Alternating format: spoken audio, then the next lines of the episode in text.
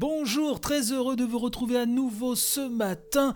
Avant d'attaquer le programme de cette édition de la revue de presse JV, J'aimerais vous rappeler qu'a été posté hier le troisième numéro de la revue de presse JV Dissidente. Oui, acte de dissidence, une fois encore, c'est un scandale. Cette fois-ci, Lina Nounette et euh, Mopral vous parlent encore une fois, aux surprises euh, de jeux de société. Et le thème, ce sont les jeux de société pour l'apéro.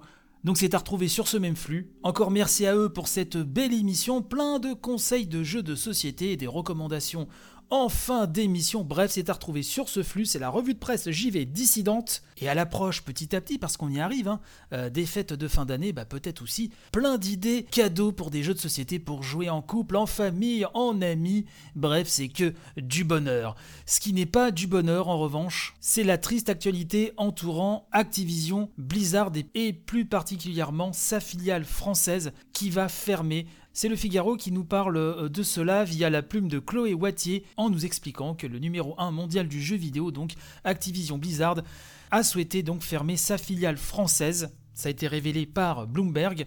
Euh, selon les informations du Figaro, les 285 salariés de Blizzard France, basés donc à Versailles, mais en grande partie en télétravail depuis le confinement de mars, ont été informés de cette nouvelle lors d'une réunion Zoom hein, d'une dizaine de minutes, et ça c'était donc mardi euh, dernier.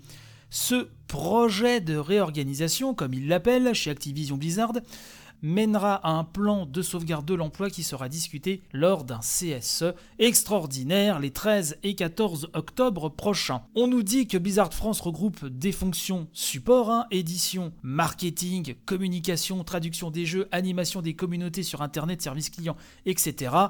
La majorité des salariés sont dans l'entreprise depuis déjà une bonne dizaine d'années. Activision Blizzard donc a pour projet de relocaliser les métiers de l'édition, du marketing et de la communication pour le continent européen dans un centre unique situé à Londres. Ce plan présenté peu avant le confinement, a conduit à la discrète fermeture en France d'un bureau d'Activision à Levallois-Perret qui employait déjà hein, une quinzaine de personnes. La moitié de ses salariés devaient rejoindre les bureaux de Versailles. Oui. Euh, une autre succursale, à La Haye, aux Pays-Bas, a aussi fermé ses portes sans un bruit.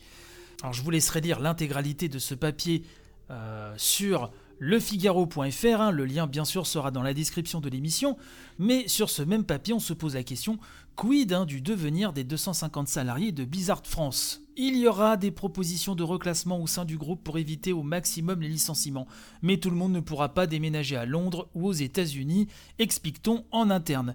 Les négociations syndicales, quant à elles, débuteront mi-octobre. Bref, cette euh, restructuration ne semble pallier à des difficultés financières pour Activision Blizzard, car sur les six premiers mois de l'année 2020, l'éditeur de jeux vidéo a engrangé 3,5 milliards de dollars de chiffre d'affaires, dont 913 millions de dollars proviennent des jeux Blizzard. Le groupe, en outre, a dégagé sur la même période un revenu opérationnel de 1,5 milliard de dollars. Donc, une grosse pensée donc pour tous les employés concernés en cette période difficile et en espérant que cela ne se passe pas euh, trop mal pour eux pour les mois et années à venir. Euh, mais c'est oui, c'est un, gros coup dur, surtout quand on voit euh, les bénéfices générés par cette société. je pense que effectivement, ça doit être vraiment très très difficile à avaler pour les employés. C'est ainsi que se termine cette édition. Là, au moment où je vous parle, il y a eu un Nintendo Direct. Donc normalement aujourd'hui, euh, vous avez une démo de Pikmin 3 Deluxe à télécharger sur votre Switch. Hein.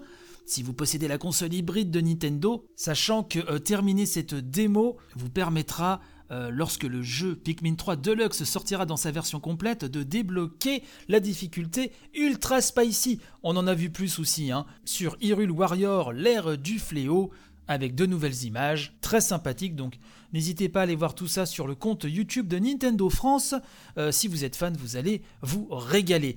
Quant à moi je vous dis donc à demain, je vous souhaite euh, la bonne journée, je vous fais de gros bécos et donc je vous dis à tantôt. Allez, bye bye